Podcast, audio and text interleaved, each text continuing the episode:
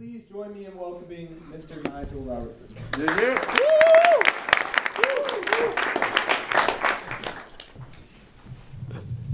Good evening. Good evening. I walk around a lot, so I'm going to move this out of the way. Um, first of all, that is cool. I was not expecting that at all. That is awesome. So I had to get a picture of that. But um, my name is Nigel Robertson, and be honest, who in this room knows who I am? You've seen me before. One, two, three, four, five, six. Well, you don't watch, watch a lot of local news, I take it? All right. Well, please start. I have kids I have to feed. so, um, yeah, and I'm serious. Um, but yeah, but my name is Nigel Robertson, and I am honored that you asked me to come speak with you tonight and share my testimony. First, first up, I'll tell you I'm born again and blood bought. Um, so I look back on where I am today and the sheer fact that I'm even up here and people want to hear from me, and I, my soul just rejoices because um, I should not be here. There's really no reason for me to be here but God. And I tell you that because um, my story is one that starts like all of us, but my story starts before I even got was born, before I even got here. My parents are from a small island in Trinidad, or a small country. It's an island in the Caribbean. Trinidad and Tobago is the name of the country. And uh, my parents, generations were there, and my parents decided that they were going to have a family, and they wanted their children to have every opportunity possible. So, um, my dad applied for a work visa with General Motors and got the visa and moved to the United States of America. In part, he wanted his story to be bigger and better, and my mom's story to be bigger and better. But truly, they wanted their children to have every opportunity possible. And the best place to do that is the United States of America. So they came here, and I was born. And I tell you that because, you know, in the time and the day and age we are in right now, um, everything has become so political and divisive and so on.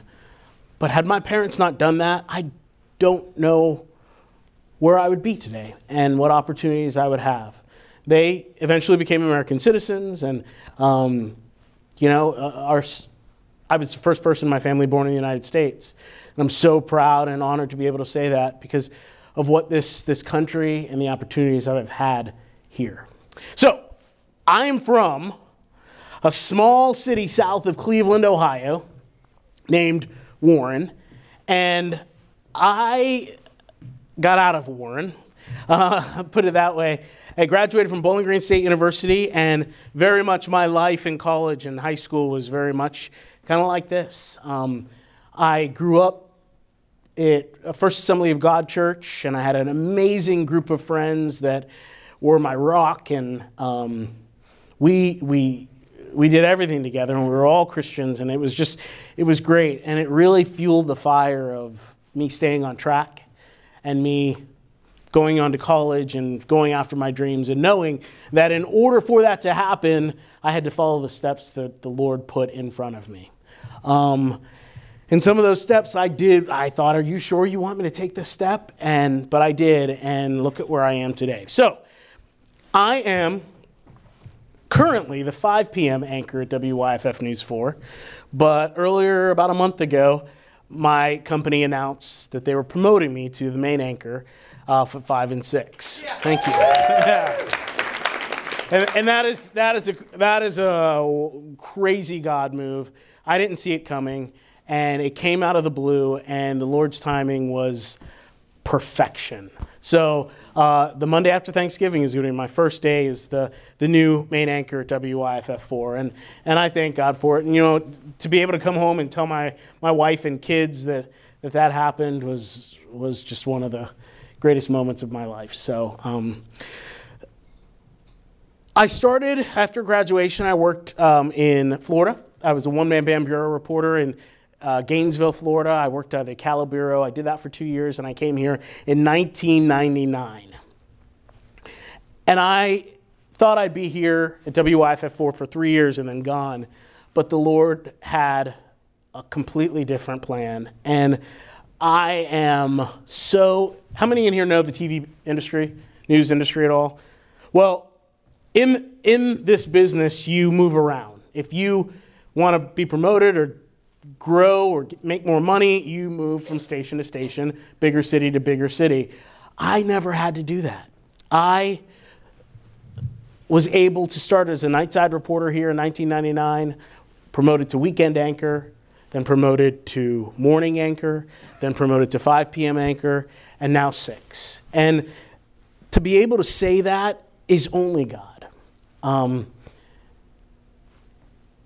you know, in life, one day you look back on your stories, and you could do that now, but as you get older, I'm 46, and as I look back on my story so far and what God has done and the doors He has opened, it's all because I have stayed focused on Him and I have stepped in the steps that He has put before me. And I am so grateful. There have been missteps along the way, but I am so grateful that um, the way my story is playing out. And I cannot wait to see what the next 40 or 50 years or 60 or maybe even 70 bring me. Um, but that's a little bit about me. Okay? No one really wants to hear, but my wife and my mother don't even really want to hear all that stuff. So I'm not going to bore you with all that. But what I do want to do is opening up, open it up for questions. Um, because I have gotten to do some amazing stuff and see amazing things, and you have standing in front of you someone who um, has is walking in the purpose that God gave him and this is a chance, I feel, to have for you to ask questions and to get some advice if you want to. So, who's got the first question? Come on. Come on, question. Um, how do you see like God's hand within the job that you have currently, like with your coworkers or just like in the job in general? That is a great question.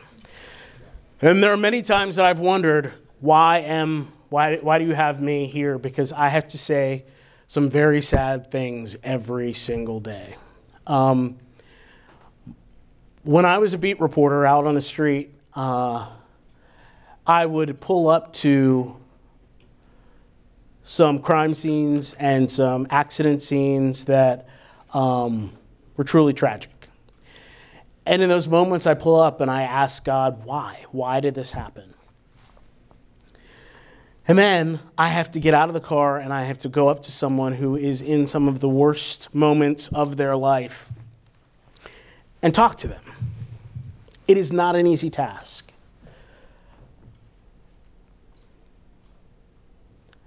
But there are times when, even in the darkest moments, someone coming up and just saying, I'm here talk to me. At those times, I'm able to share.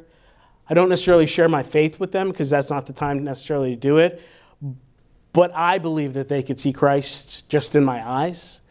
And it's those moments. And when you sit down with someone, being when they're able to share their, their story and talk about it, I can see that God is put me there for a reason. And I could tell you, there are many people who, being that I've been in this market, TV market for so long, there are many people who come up to me and thank me for not just listening, but following up year after year. And when they send an email about something and I email back, God bless, or something like that, um, those little things go a very, very long way. Um, so that's where I see God's purpose in me doing what I do. And remember, what I do is tell you what's happening in our community. Um, and knowledge is power. And in order for us to change our community and make our community better, we have to understand our community and we have to know our community. And I don't think there's anything better than having someone who is blood bought there telling you what's going on in the community, if that makes sense. That work? All right, who's got the next question? Someone else had a hand over there. Go ahead. Kind of question, like, you know God was calling you to be a news anchor? When did you kind of first realize that that was your calling? So my story is uh, I was in West Hall at Bowling Green State University, and I was sitting in a uh, poli sci class, and I was bored out of my mind. And I was staring out the window, and in the bottom of West Hall, I could see people with the camera walk, walking out of the bottom of the building and then coming back in. And every day something was going on. And I wondered what was going on down in the basement of West Hall. So one day I walked down and I walked up to these big metal doors. And on the side, it said BG24. I was like, what is this? So I opened that door. And what happened next changed my life forever. When I opened that door, inside was a student run newsroom.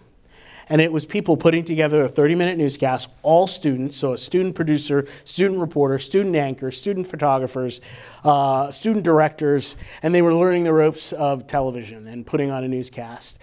And what happened in my soul and what happened in my mind and what happened in my heart could have only been God. Because it's at that moment when I saw the monitors on the wall and I saw heard the keys people typing on the computer. And back then we had paper going through a pr- printer. So we had all this paper going through the printer and you hear all that and you see people getting ready for the newscast.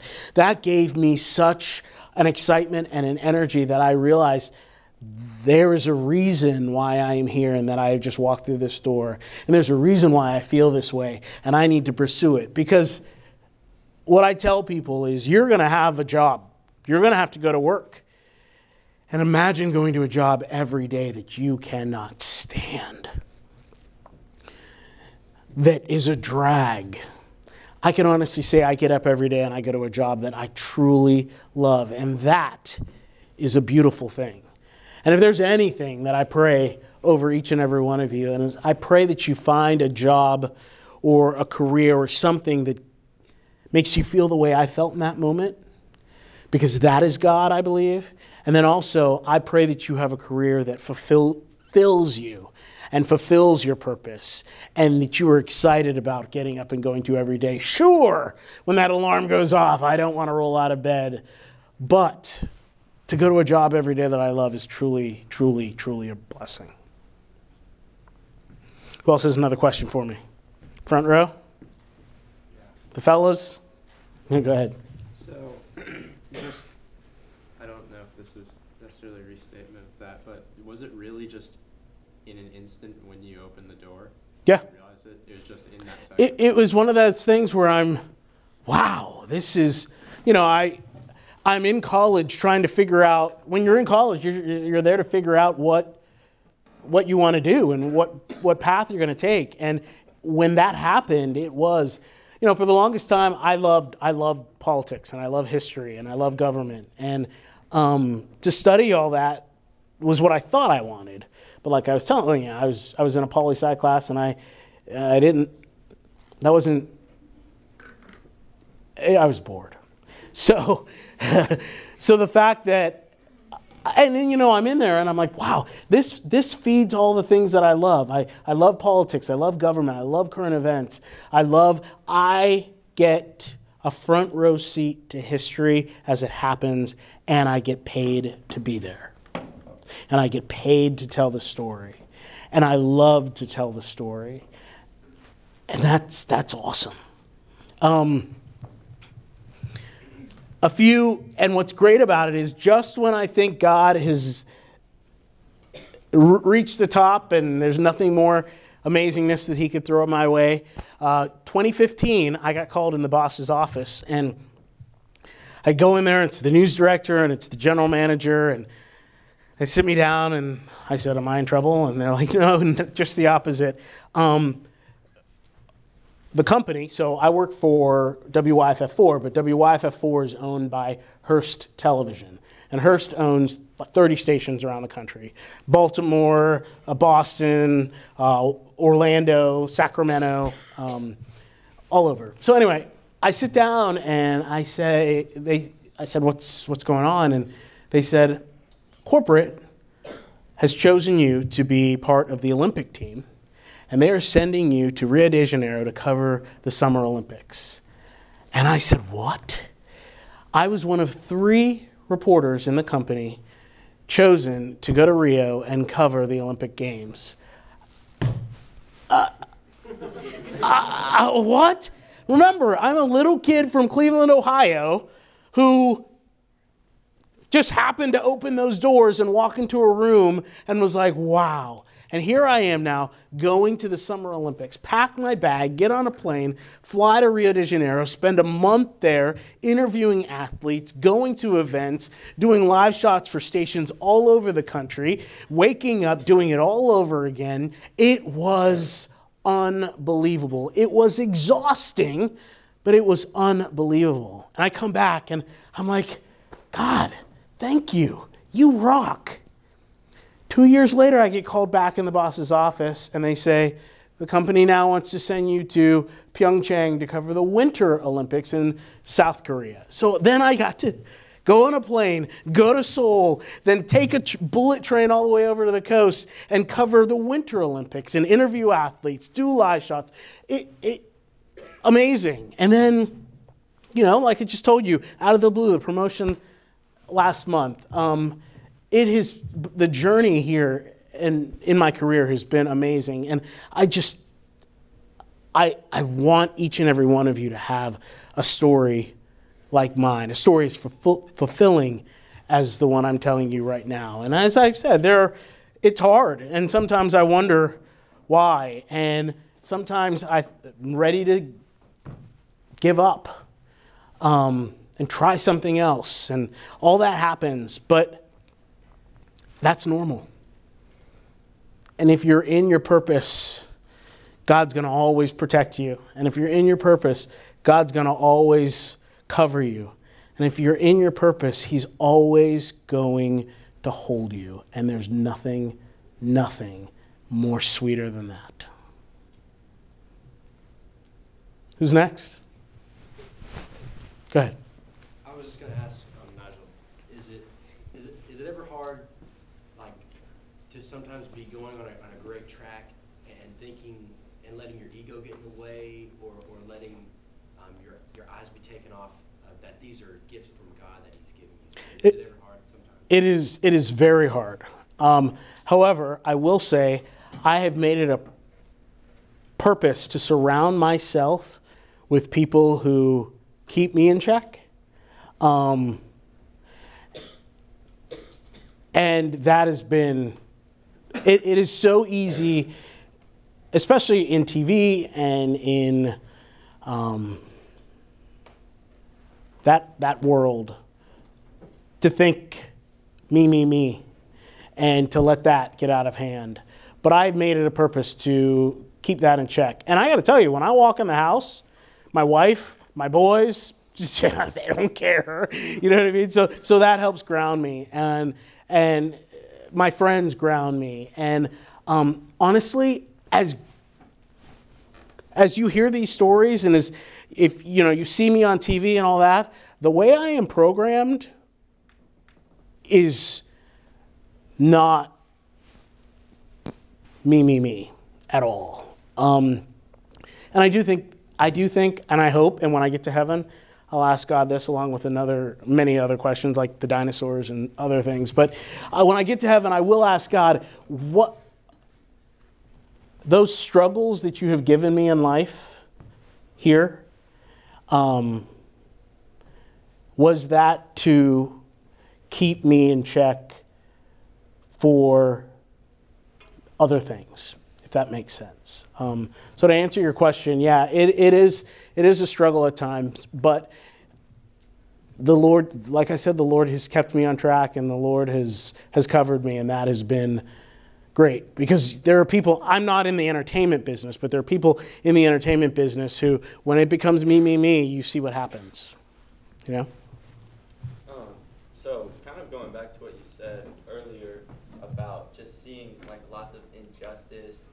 accidents, crimes, just really hard things. How do you kind of remain faithful to just the truth that God is perfectly just and like how do you handle the, you know, why would God let this happen? Um, It's hard. those, those hard things, I guess. It's very hard. And I, my heart is bigger than I am, and I come home and I, I think about it. And, you know, there are sometimes when I, when the words are coming my, out of my mouth on the news, it, it breaks my heart that I have to, to say it. Um, you know, a little, uh, a little girl died in a, in a DUI accident or on 25 just a week or so ago, and I was coming back from. Um, I, have, I have two jobs. I have another job. I teach at Clemson University as well. I know, I know, I'm a Furman, but I'm just telling you facts. I'm just telling you facts. All right, so I'm coming back, and um, it, you know, I pulled, I pulled up on the accident, and I saw it, and the very, I called into the newsroom, and I put on the news at night, and I to hear a little girl died in a, a, a why? Um, but, but I am reminded, as, as the Bible says, we're in a broken and fallen world, and um, there's, there's never, we're not going to get the an- answers on this side, um, or all the answers on this side. Um, but then, two, um, one of the biggest struggles that I faced in my life and that truly tested my faith is um, when I lost my father. Um, my dad was uh, the coolest guy, so cool.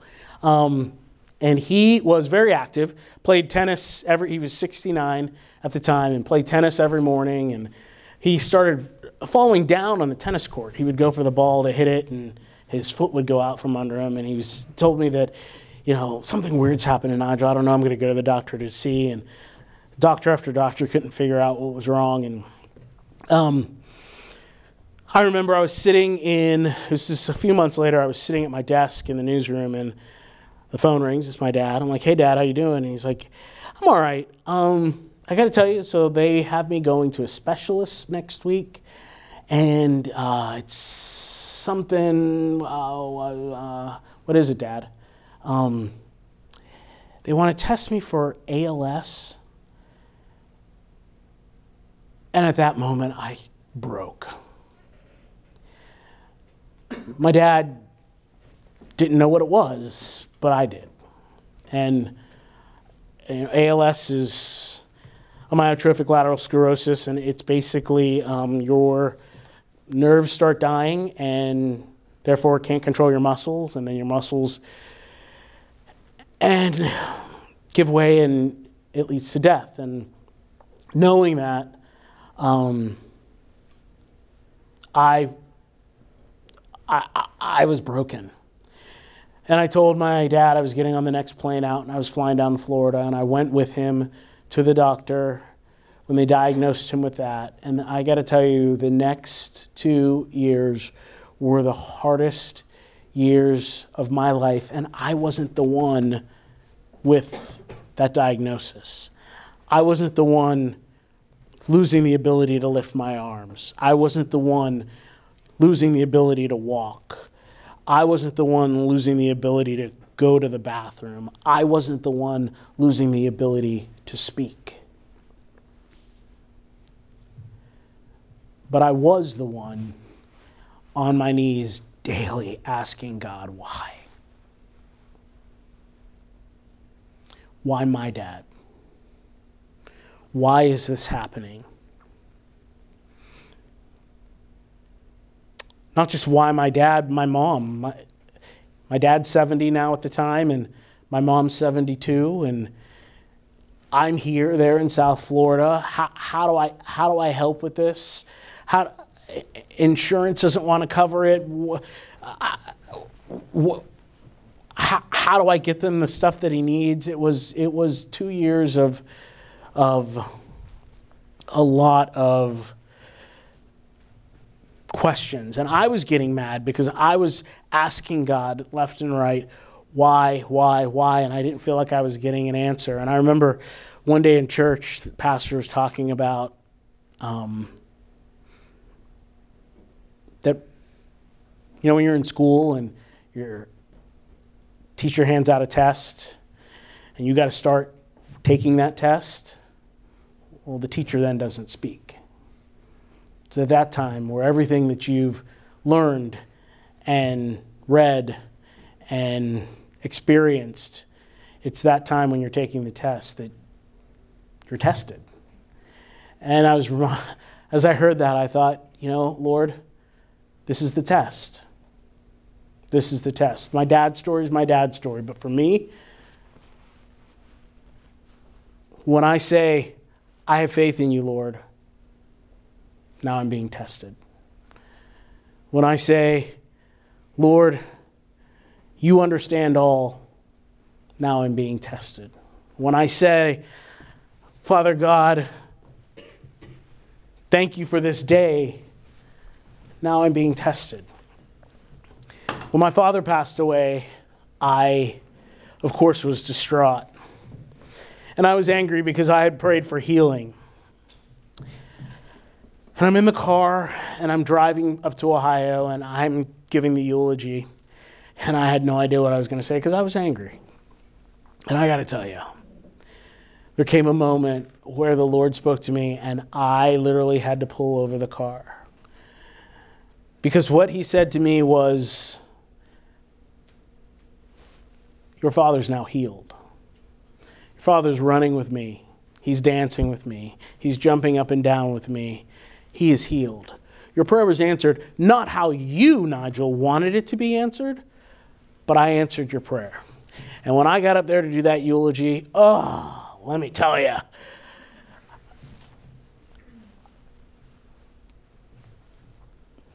But that was hard. So, to answer your question, um,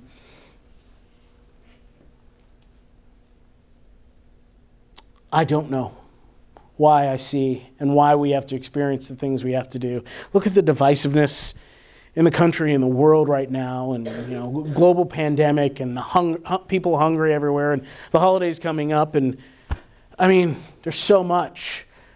But that, in my mind, tells me that we as believers have more to do. We have more. We have to work even harder. We have to open our arms even more. Instead of hugging one person, we need to pull two or three people in for that hug. Um, that's what that tells me is we just have more work to do. Who else? No more? Well, I want to thank you for having me. And um, if I could just pray over each and every one of you for a quick second, is that all right? Father God, these men and women in front of me, I am so humbled and honored that they just wanted to hear the story, my story, hear from you, Father God. I pray that you surround them and cover them. I pray angels go before them and light the path that you have in front of them. Father God, I pray protection over them. I pray healing over them and wellness over them. And especially during exam week here, Father God, I pray that you give them the wisdom they need to step forward and the rest that they need as well. Give them the wisdom as they walk into their tomorrow, Father God. Let them be bright, bright lights for you. They were yesterday, they are right now, and I pray that they are that forevermore. In your name we pray. Amen.